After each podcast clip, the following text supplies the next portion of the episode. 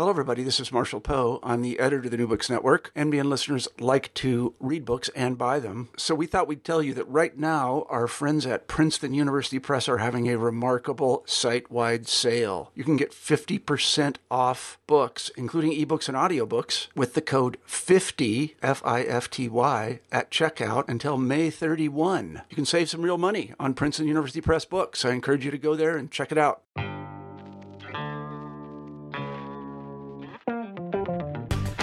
Welcome back to the New Books Network. I'm your host, Stephen Dozeman. In recent years, questions around the nature of truth in facts have re entered public debate, often in discussions around journalistic bias and whether politically neutral reporting is possible or even desirable. Many pundits have tried to place blame for the increasingly slippery and fickle nature of truth in reporting on the ideas developed in much 20th century philosophy, particularly postmodern theory However, my guest today, Santiago Zabala, argues that this is to mistake a diagnosis for the condition itself and makes the case in his recent book, Being at Large Freedom in the Age of Alternative Facts, that much of the hermeneutic and postmodern philosophical traditions can help us navigate these times out of joint. Santiago Zabala is a philosopher and cultural critic and ICREA research professor of philosophy at the Pompeu Fabra University in Barcelona. He is author of many books, including, among others, Why Only Art Can Save Us Aesthetics in the Absence of Emergency from Columbia University Press in 2017. His opinion articles have appeared in The Guardian, The New York Times, and Al Jazeera, among other international media outlets. So, Santiago Zabala, welcome to the New Books Network. Thank you very much for having me. So we always like to have uh, authors introduce themselves. So can you tell us a bit about who you are and what your main research tends to focus on?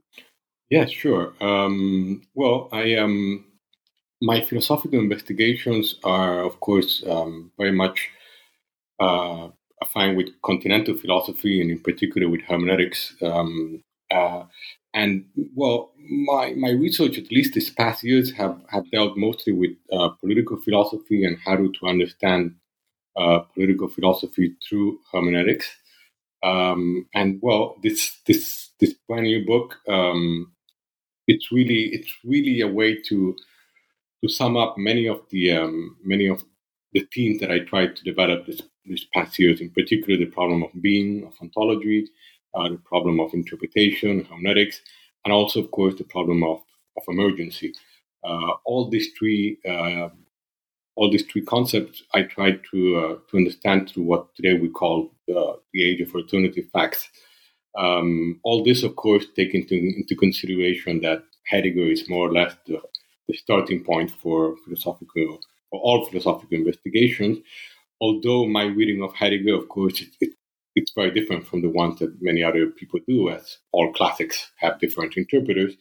Uh, mine has a lot to do with the reading of Heidegger that an Italian philosopher did, Gianni Vattimo, um, and also in part also with what Richard Rorty did with, with Heidegger. Wonderful. So in the book, or in the beginning of your book, you look at the now famous bit about alternative facts from Kellyanne Conway. You argue that the reason alternative facts hit such a strange cultural nerve is because it came at a time when various other questions related to institutions, authority, and truth were being raised. So, as an introduction to your book, can you unpack how you understand the nature of truth in our current cultural moment? Right. This is, a, this is an excellent question, um, particularly the idea of cultural nerve. I think that sort of sums up the problem today. Um, well, the reason, the, the, problem with truth today, I think it has a lot to do with um, with this so-called return to order that I like to that I like to discuss. Um, we have uh, since 9/11, and I think also since this emergency we're now uh, confronting um, the, this pandemic, um, there has been uh, a big return to, to order. In other words, an intensification of uh, of the framing powers that in some way um, limit our freedoms. So when people discuss or say that after 9/11 everything changed, I think it, it's quite the opposite. Uh, there has been an intensification of the structures of power that would that were already uh, at work before. In other words, after 9/11, we had more military intervention in the Middle East. We had more financial uh, constraints throughout, and of course, even from a technological point of view and surveillance, things got even worse. Uh, and this is, it seems that this is also what's going to happen now with this uh, emergency we're facing now. So the problem with truth now is that, uh, in some way, all this these intensifications um, have, in some way, requested us or requested some of us to, in some way, to defend ourselves even more. And of course, I'm referring to, to defense in the sense of of uh, returning to those closed societies that Popper uh, already criticized uh, almost a century ago. So the idea is that um, truth today has been has been framed even more. In other words, uh, the, this return to order that in some way uh, Conway it's it's only a symptom because her idea of uh, of requesting of, of trying to to tell us that there are alternative truths. In this case, she was referring to um, the statement about the attendance attendance numbers at Trump inauguration in 2017, she's really uh, imposing a truth. So in some way, truth has been once has been, has, you know, the idea that we can in some way discuss what truth is has been dissolved, has been has been lost once again, uh, and this is because truth is being imposed now, uh, much more than before. So this imposition, in some ways, what has been framing this cultural this cultural return to order, which I claim uh, it, it's very it's very clear and it's very um, uh, it can be felt very well in, in, in, a number of intellectuals, not only in, uh, in speculative realism or new ontolo- or new realism, as they call it, but also in, in also in actually also in some continental philosophy that has a lot to do with phenomenology. So the idea is that truth, uh, in some way, has been has been framed once again, and it's been imposed uh, in such a in such a way that uh, everybody has its own truth, but in such a way that it, it's framed. There is no possibility of interpretation anymore. So if there is no possibility of interpretation anymore, everybody imposes its own. Of course, creating a higher conflict, and this conflict, I think, it's evident in the way Trump, of course, treats the press. But not only Trump, of course. This return to order that I mentioned has it's also obvious in many right-wing populists that we uh, I hope we'll discuss later. Wonderful kind of introduction then. So, turning to Martin Heidegger's philosophy, which forms the conceptual backbone of much of your work, you turn to his understanding of metaphysics, which he understands as the history of different formations of being and one of the most dominant elements of this history for him was metaphysics as parousia or presence. Can you explain what he meant by this? Okay, so, um, well, on, on the one hand, Heidegger, um, he, uh, he, his, his idea of metaphysics and the way his destruction of metaphysics he, uh, he operates in being and time, it's all about trying to explain how, how being has, has only been interpreted as something present and had something present right now, in other words, in the present. Um, this um, this is a problem uh, because, in some way, existence has been determined by time, not only exclusively in presence, but also ignoring other times. In other words, other presences there can be. Um, and this is what he called in Being and Time in paragraph 44, if I remember correctly, the ontological difference. Now, for those of us who are not philosophers, this basically what Heidegger is trying to tell us is that, well, um, philosophy and of course all the other uh, disciplines as well have been in some way um, conditioned by this interpretation of being, of reality. Um, of course, this is uh, from a philosophical point of view. This is the reading I, I, I try to make of Heidegger. It's something very poor in other words, being your reality, it's, it's not simply what is here present. Uh, there's much more at stake. Uh, if we now think of um, um, of the mouse we have here in our hand, perhaps, well, the mouse it's it's an object. We call it a mouse. It's, it's useful for certain well to navigate on internet, for example. Um, but that that's not all, right? uh, it is so many other things which are which its meanings are implied in uh, in the difference of its object. In other words, this mouse also has it's it can be something useful, it can be something beautiful, it can be something. Um, it, it, its objectivity is not its only meaning in some way. And the idea that of Heidegger is that well, we have to be very careful and we have to understand. Okay, we have to in some way dismantle or deconstruct, as Derrida and so many others would do afterwards. Uh, this idea that well, that that that objects are they're just there, and we don't really have to do anything else besides trying to describe them as accurately as we can. Uh, this is this is why um, it is very important to to understand Heidegger's notion or idea of metaphysics as some sort of limitation we have. Uh, and this limitation has also a lot to do with an indifference, an indifference we have towards what objects might mean or what object can in some way uh, uh, tell us. And this, of course, is something that you know we feel now. We under, I think I hope some of us understand, for example, with with climate change. Uh, in other words, we are framed within one understanding on how we can use the climate, with the environment, when of course there are many others. But how come we don't we don't move toward? We don't overcome that. Well, we don't overcome that because of the way we think, and the way we think it's it's purely framed within metaphysics. So this is the way I like to understand what Heidegger's, Heidegger's problem with the ontological difference. In other words, between how we interpret what being is and how what and whether and whether it's important to know what being is in itself.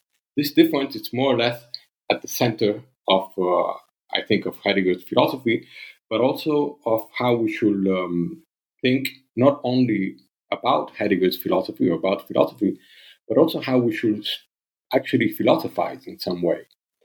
Philosophy does not end with the ontological difference, in other words, by understanding this, this framing, but actually it starts from there. So we have to move beyond this. One of the ways Heidegger wants to shift our understanding of philosophy is to think of it as a conversation, hence his somewhat casualized entry into philosophy with the question, How's it going with being? What happens when we think of philosophy in conversational terms as opposed to a series of monologues? Okay, so, um, well, the question you, you um, well, how's it going with being? Um, it's a translation um, of uh, of the new fundamental question of philosophy that Heidegger um, poses in Introduction to Metaphysics, of 1936. And it's a very important question that he, because the, the, the original or the classical fundamental question of philosophy is different, right? It's basically what is, uh, why is there nothing instead of something? Well, Heidegger transformed uh, in 1936 these questions and think that, well, perhaps we should change you know, the main question of philosophy by how wie steht es mit dem Sein, how is it going with being. And this is, I think, it's revolutionary. And actually, I, I work on this on another book of mine, The Remains of Being, uh, because um, if we agree that the fundamental question of philosophy should deal with the condition of being, in other words, that we agree that being or reality, we should in some way try to understand reality through being, through through this vital concept to, uh, that basically distinguish philosophy from all the other uh, sciences. Um, why why is this important? Well, it's important because it allows us um, to have not to have to have a conversation with being rather than uh, a dialogue. Uh, uh, this this difference between conversation and dialogue is, is it's vital to understand, to understand in particular what Heidegger would do later on. In other words, in the second Heidegger we have after the 1930s. Um, it's vital because it allows philosophy not to be uh, framed within not simply one understanding of being, but also to, to understand that um, that being is really a possibility we have to continue to philosophize. In other words, if being would be one objective or one description in itself, um, or one one description that we can sort of be all satisfied within, well, philosophy would be over. there wouldn't be any more questions. And instead, um, what Heidegger is trying to tell us here is that, well, if we understand being as something that we have to that we have to relate ourselves to to being, and that being also has to relate to us. In other words, it, it speaks to us in some way. Events events in history in some way they continue to speak to us. Well, then be, philosophy becomes a conversation, a conversation that allows all those differences that I, that I mentioned before to emerge. So this is something also that Gadamer picked up from. Um, Gadamer was one of Heidegger's most important, uh, probably the most important disciple, and he insisted very much on the difference between a conversation or a dialogue, because in a dialogue, uh, we all know where it's going to end. Uh, a conversation is more loose. Um, in a way, it's at large, like I like to call being now. Uh, we don't know how it's going to end. Uh, Plato, for example, he had dialogue, right? He explained to the to the slave what was outside the cave, and if he did not understand it, he would drag him out with violence, right, to show him the truth. Well, that's more or less what happened uh, in Iraq, uh, trying to force everybody to uh, to vote for democracy. Um, instead, the idea of of, uh, of conversation is different. There's a sort of uh, an exchange there that if you we are open enough to um, um, to to accept it or to understand differently in some way, then we might get both to somewhere else and also change all of us together. So the idea of a conversation is to is to allow being to continue to speak to us, and of course to allow ourselves also to change through that same conversation. One of the most important elements of Heidegger's thought is his understanding of truth, which you show was a key point of contention between him and his philosophical mentor, Edmund Husserl. What was the conception of truth Heidegger was pushing against, and how did he want us to think of truth? Well, Heidegger, um, it's important to remember that he ended his collaboration with Husserl um, not only because he interpreted uh, uh, phenomenology in a, in a very metaphysical way, but also because he attempted to dissolve philosophy in a series of regional ontologies, which, by the way, are the origins of much uh, realism today. Um, let's. It's important to remember also that well, Husserl thought of truth in terms of difference between mere intention and the matter itself, um, which also in some way presupposes that duplicity of being common to our metaphysical tradition. Um, so, in some way, there is a difference here between the manner in which something in fact appears and the manner in which it is in itself. Um, now, Heidegger uh, contrasted this. He did not believe that this was uh, this in some way was was not taking the ontological difference seriously, um, and so Heidegger, in some way, he thought he thought to turn everything around, and um, and and in some way try to explain that a statement, for example, this is a mouse in my hand, uh, is not the primary place of truth, but it's the other way around. In other words, the statement um, it's a it's only a mode of appropriation of how uh, how the mouse discloses itself. In other words, for Heidegger, truth is not something that we can, in some way, even even in some way, assimilate to an opt to a to an aesthetic vision. On the contrary, for Heidegger, truth is a discloseness. Um, it's it's it's in a way it's a it's a form of of lighting. This is, I think, it's a good way to explain this. It's a form of allowing an object to reveal themselves on its own. Uh, in order to do this, um, of course, um, one has to be open for this. Uh, in order for truth not to be a simply simply a correspondence between what we think of it and what the object is in itself, we have to be open to the other possibilities. In other words, to what the former um, metaphysical conceptual scheme, which is the one of Husserl and of all metaphysics, does not allow us to see. In other words, there is something missing there. Heidegger thinks that whatever is missing is, is in a way more important. And so the idea of, of, of interpreting truth as a discloseness, as what opens up, uh, it's also a way of not only of overcoming metaphysics, but also of overcoming um, the indifference of metaphysics. uh, Heidegger talks about metaphysics as being a very indifferent conceptual scheme because it does not take everything. It does not take this, those those things that do not emerge immediately.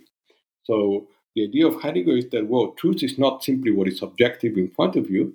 It is actually even before that. Okay, even before that, it is what discloses itself. This, of course, has a lot to do with how we how we understand language, uh, and even before that, how uh, language discloses itself throughout the different epochs of being. Turning to interpretation, you start bringing in a number of other thinkers to supplement your understanding of hermeneutics here. A couple key thinkers you bring into play are Gianni Vattimo and Richard Rorty, who emphasized hermeneutics' role as a form of or tool for political resistance. How did they see hermeneutics playing this role in our contemporary philosophical and political landscape? So, yeah, this is important because um, both Rorty and Vattimo, uh, in a way, are closer to Heidegger's hermeneutics than Gadamer. This is something very important because a lot of people, unfortunately, the history of hermeneutics um, has been very much conditioned by by Gadamer, who, of course, who, by the way, was what big architect of the of what we understand of hermeneutics today. But at the same time, uh, Gadamer, of course, similar to Heidegger, was also very conservative, uh, and his and the problem is that he, he presented in Truth and Methods in 1960, he presented a, a history and an understanding of hermeneutics that's a quite conservative um, key. The truth is that Gadamer had to, in some way, prepare hermeneutics for academia. In other words, create a, a, discipline out of hermeneutics. Um, and so he, this is why the role of dialogue, the way he proposed dialogue, was also a little bit, um, a little bit conservative. Um, here, what's important about Rorty and Vattimo is that in some way they they they're closer to what Heidegger's sort of hermeneutic. For Heidegger, hermeneutic was a very was a very practical matter. It was a very um, was something that had to do with uh, an activity actually, um, and that's why it had for Heidegger it, the origins of hermeneutics in the, in Hermes in the Greek god of being some way um, an anarchic figure uh, it's it's vital for them. This is why in the book I try to, in the second part, I try to to to open up a whole history to, of hermeneutics um, by not only talking about Rorty and Vattimo, but also Freud, Nietzsche, uh, Augustine, and uh, and Luther, because there is an anarchic vein that runs throughout hermeneutics. Is interpretation is not a specific enterprise about dialogue uh, interpretation is an action, it's an anarchic activity, uh, which is in part also quite dangerous. There is there is always uh, a moment of danger in, in interpretation. Why? Well, and Rorty and Vattimo have not only in some way explained it, but also have to put this in practice. In other words, if we think about who interprets, who are the ones who need to interpret? Well, uh, certainly not the ones that are satisfied with with the order, with whatever the order is today. Uh, the ones to interpret are the ones that are are not happy at all with the order, with the, the way reality is. Uh, these are the ones who practice hermeneutics. So when Luther, for example, uh, translated the Bible and, uh, and translated for the first time the Bible, he was literally saying, well, everybody should be able to interpret uh, the Bible. It's not something that should be only for a certain number of people. So the idea here is that, well, Vattimo and Rorty, they both use hermeneutics to go, the first one to go against the political consequences of globalization, and Rorty said to go against the rigidity of analytic philosophy. Um, this is Vattimo, of course, he went all the way uh, to, um, for him, for him, uh, globalization represented a more advanced and established phase of Adorno and Horkheimer, uh, the total administrative organization system, which of course today has reached levels which Adorno would have not have imagined. Uh, and for Vattimo, the idea is that hermeneutics allowed in some way to disrupt, to break, uh, and to create some sort of problem within this system. Uh, hermeneutics is it, it's a problem as a discipline uh, it is constantly trying to um, to to suggest not only different interpretation, but also to, to stress that interpretation is itself what existence is. Uh, and this is why for Vattimo, interpretation in some way, um, it, it is the form to, it is it's the method we have basically to unmask in some way uh, the complicity of, of power and also in particular the role that now philosophy is starting to uh, have for a while now been in some way uh, submitting to science. Uh, so hermeneutics is a problem for, for institutions, for the establishment, and um, and actually uh, basically for all society to a certain point because it, it's really a request of freedom to maintain the possibility of freedom open.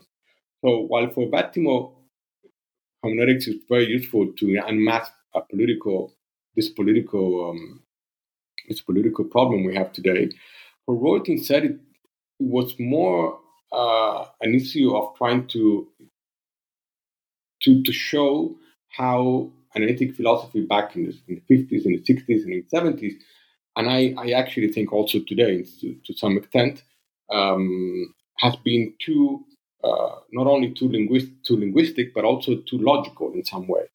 Uh, Rorty's, for Rorty, hermeneutics has was enough. For Rorty, hermeneutics was also a problem because by endorsing hermeneutics, uh, he at the same time uh, he also lost his job uh, when he published Philosophy in the Mirror of Nature in 1979. Um, Rorty was was basically forced afterwards to uh, to move to a comparative literature department. Uh, his idea that hermeneutics was the future of, of philosophy and that analytic philosophy had to run its course uh, was, of course, was was a sort of a terrorist attack in uh, at the time, uh, a terrorist intellectual attack at the time in American academia. So for both of them, hermeneutics it's a way to um, um, to, to demonstrate that philosophy has to maintain uh, a conflictual um, a conflictual um, a conflictual stance in some way. The hermeneutical stance for Rorty and Vattimo is a request to maintain freedom open and therefore, any political or philosophical uh, system that tries to frame it will be will be there uh, will be there would be necessary to in some way unmask. And I think this is what what hermeneutic meant for them. After this history of hermeneutics, you turn to the idea of emergency, which was developed in Heidegger's concept of Notlosigkeit, which is a fairly difficult to translate term, but also a very important one especially in his post being and time work. So, can you give us a sense of what he meant by it and what you're trying to get at with it? Well, um, yes. Uh, well, the idea of, of Not, which is which is translated the idea of distress, plight, or emergency, um, it's a, it's a concept that became central for Heidegger in the 1930s, um, which has a lot to do with the idea of the technological replacement of beings with beings. Uh, in other words, with the idea that um, in some way um, uh, calculation and technology uh, has has reached a level of framing of control uh, to such a point that uh, well even emergencies have become framed in some way. Um, the idea is that for Heidegger, um, which Heidegger did not really discuss too much, this this problem of emergency. This is this can be found in well, Richard Polt has a very book book on the problem of Heidegger and emergency. I try to to move beyond that, but the idea of Heidegger is that well, you know, the greatest emergency is the absence of emergency, uh, and what he means by this is that well, the greatest emergency we have is that being cannot emerge anymore, right? Being cannot um, cannot emerge from from that technological um, technological system we have in some way created. Um, now, I think it's it's important to um, uh, the problem for for Heidegger. Here the problem was very much related to technology.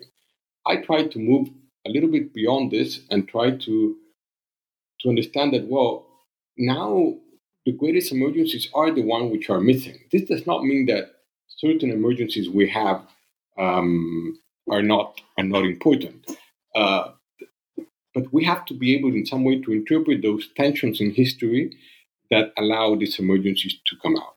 So when Heidegger explains that um, uh, the problem is that it's not that it's not when something doesn't function, but rather when everything functions.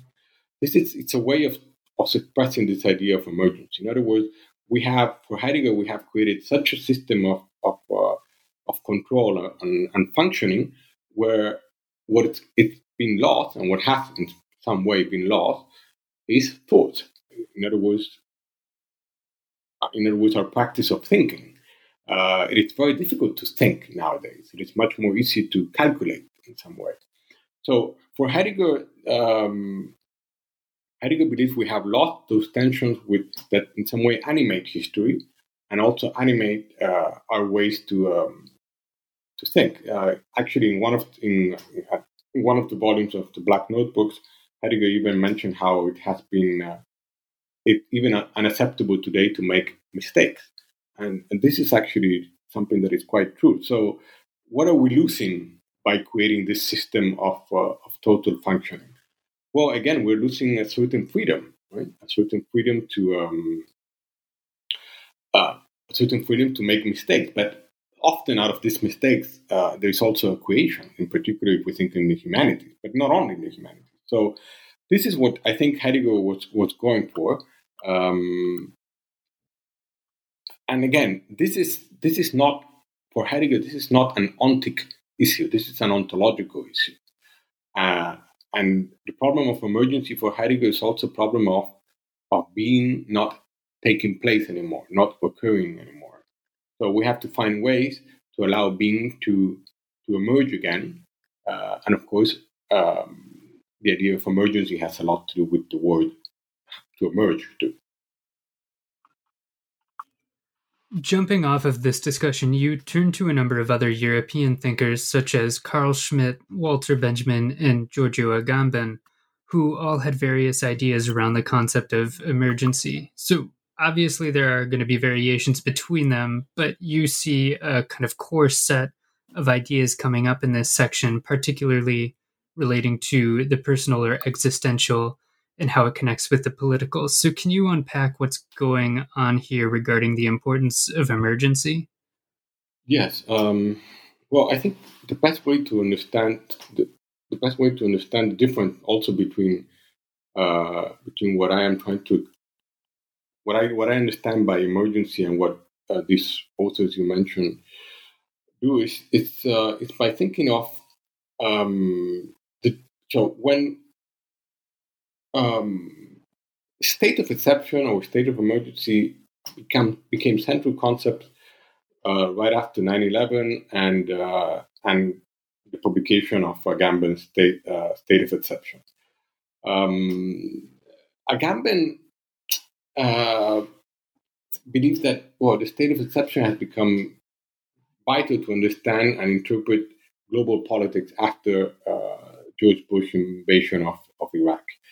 Um, so the declaration of a state of exception, according to, to Agamben, has not only disclosed the performative expression of state power, but also foreclosed in some way any possibilities of meaningful democratic politics. Now, I think that a good way to understand this is to think about Trump today. I think instead that the state of exception um, it's not enough today to understand politics. In other words, and, and Trump, in some way, uh, and also some other uh, right wing populists, they, they, they point this out because um, while, while, for, while for Bush, um, what was important was to try to exercise extra legal power to transform state of exception into routine political measures. Uh, for Trump, instead, the idea is to deny emergencies altogether in other words, the absence of emergency that I um, that I that I try to explain, it's it's perfectly evident in Trump. For Trump, there are no emergencies, or even worse, the emergencies that are there depend on what he says.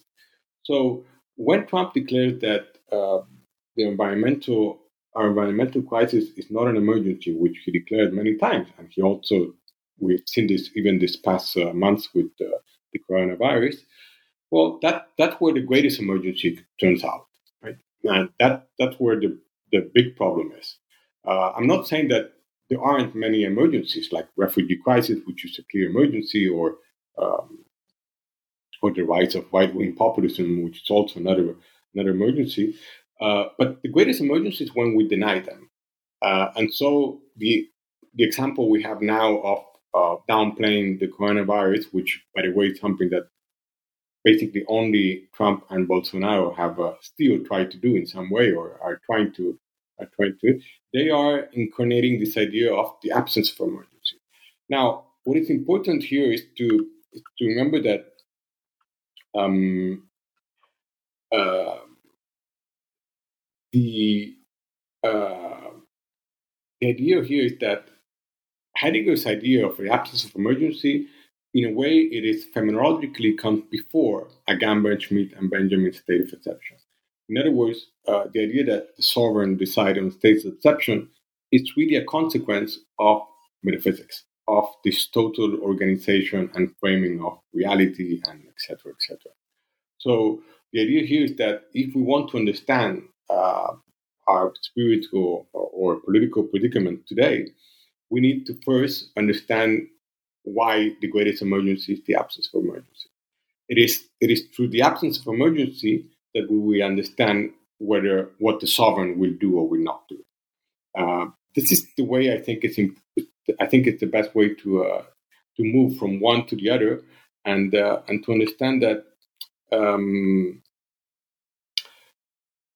the absence of emergency is really it's really it's really how we should understand today not only our greatest emergency but also what being has become. Uh, in other words, what we discussed at the beginning. So being does not cannot even emerge anymore, cannot even emerge as an emergency anymore. So uh, this is particularly dangerous, and uh, I think it's something that should be uh, should be thought about by all philosophers.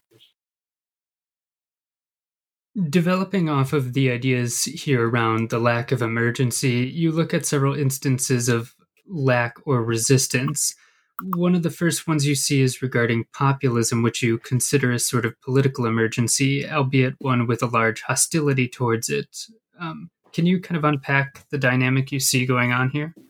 Okay. Well, uh, first of all, I uh, in the book what I what I try to explain that I try to I try to point out three uh, three greatest emergencies we have today.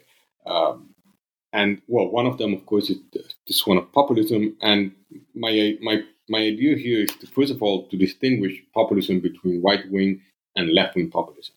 I I do not really. Uh, there could be a third a third a third version of populism today, which is digital populism. But in the book, I discuss, you know, following Chantal Mouffe and uh, Ernesto Laclau um, works. There is a difference between right wing and left wing populism. It's not the same. Populism is it's, it's a sort of uh, doesn't really mean anything if we do not. It's like democracy it could be both. Um, uh, it could be it could be lying more to the left or to the right. There is there is a difference there, uh, and I think that what the greatest emergency today is it's not the fact that we have right wing populism, but rather that we don't have any leftist populism. Um, this is, I think, the most important. Uh, this is, I think, the greatest emergency we have today. So also it's it's important. So, what is the difference between one and the other? Because unfortunately, um, the fact that we talk about populism uh, in a very broad and general way without making this distinction, I think it's very unfair to those leftist populism populists who have not been able to, to secure power um, or voted uh, you know, secure power in this, this recent times, except for a few countries like Spain, where I live now. So in some way, um, you know, right wing populism is based on the idea of uh, uh, fear of the foreigner. Um, in also based on hatred and indifference, and all this, of course, you can find this in right wing populists as Trump and Bolsonaro, who basically work following this uh, this scheme. Left wing populism itself is different. It's hope for a better future. Uh, it's based on uh, equality and uh, and justice for all. And uh, instead of excluding categories of people, uh, it focuses on sectors of the establishment at the service of neoliberalism, um, of the neoliberal global corporation. So the idea of leftist populism, uh, one should question how come there aren't any leftist populists. I think that that's one of the reasons, one of the greatest emergencies we have today, and uh, and the fact that we do not distinguish between one and the other, it's also another big problem we have. But but but the issue here is how come uh, leftist populism have not been able to emerge okay, in this situation. Uh, of course, this has a lot to do with that, with the return to order and return to reality that I mentioned that I mentioned before. You look at the currently developing issue of climate change as operating as a sort of emergency for us, albeit one that is often either hidden from view or depicted in the form of individual disconnected crises, disabling their cap- capacity to function as proper emergencies. Can you explain what you see going on and how we often think about climate change here? Yes. Uh, well, climate change, of course, it's my uh, it's my my favorite example uh, to discuss the absence of emergency because um, here we are in the midst of a pandemic that has been we've been warned many many times uh, uh, for years and also even last year um, the w, WHO director warned us that we could you know we should be prepared for some such an emergency. But again the greatest emergency is the one that are absent the one that we do not take into consideration at all. So um, the idea here is that um, a, a, crisis like the coronavirus we're facing now, um, uh, it simply suggests that in some way we this is an emergency that until very recently was absent. Uh, now it has turned into an emergency. It has turned it has it has has become an emergency in some way. Uh, unfortunately, uh, problem here is that we, you know, this is not the only emergency we have. Uh, in the book, I talk about biodiversity, which is which is another, uh, which is actually probably at the origin of this, um, this pandemic we have today.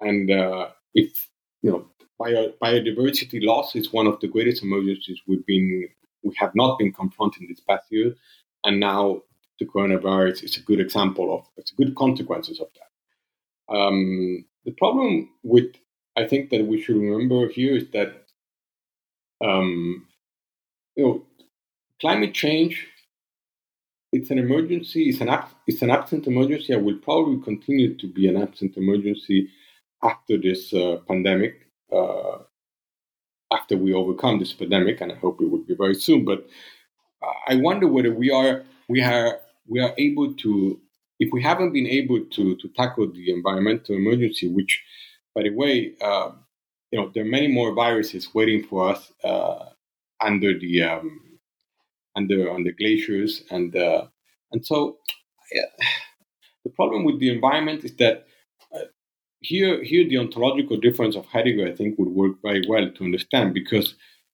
the ontological difference would allow us to see those possibilities, those differences that we not we don't want to imagine in some way, uh, not even take into consideration. I think the, the environment is very important here because it, it's, it, it's a philosophical issue that in some way concerns the philosopher, uh, but but it concerns also its relation to being. Uh, its relation to being, uh, it, it's also natural in some way. That's why Heidegger talks a lot about uh, the uprooting from the earth. We have to, in some way, return to that earth, uh, and return into that earth means to think about the environment. Um, well, I tried to explain this, but I anyway. Let, let's move on. Yeah, so finally, you turn to the example of whistleblowers as figures trying to create an emergency for us, bringing to light certain events that have been covered up, often at great risk to themselves, as in the case of figures like Julian Assange, Ed Snowden, or Chelsea Manning, or one could also think of some of the journalists who lost their lives in the wake of the publication of the Panama Papers. So, how do whistleblowers function in terms of a hermeneutic emergency here? Okay, well, um, it's a very good question because um, problem with whistleblowers here, and it's that um, you know they they are they have shown us that the value or even the weight of truth. Um, they have shown us that even if we show you the truth, all the documents, we show you everything, nothing will change. So they, sh- they in some way, the way they reveal truth and how truth has been revealed, it's a very good indication that well, truth does not does not does not work uh, does not stand up um, for itself alone. Uh, truth needs just like in other words, um, neither of these whistleblowers, and of course there are many more besides the one that I that I mentioned. Uh, you're right to to to refer to the ones of the Panama Papers too. Uh, they their work only works, only functions if a great a big paper allowed them to to tell the news. In other words, they are the incarnation of the hermeneutical idea that well, truth alone does not work. You need major newspapers, you need um, uh, government agencies, you need academics, we need a huge amount of uh, of people to, to help us, to help facts in some way. Ha- facts alone don't work.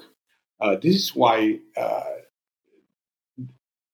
uh, the truth they revealed would not have emerged if it wouldn't have been for those, I think it's the Guardian, New York Times, and the other papers that allowed them to, to publish those, those news.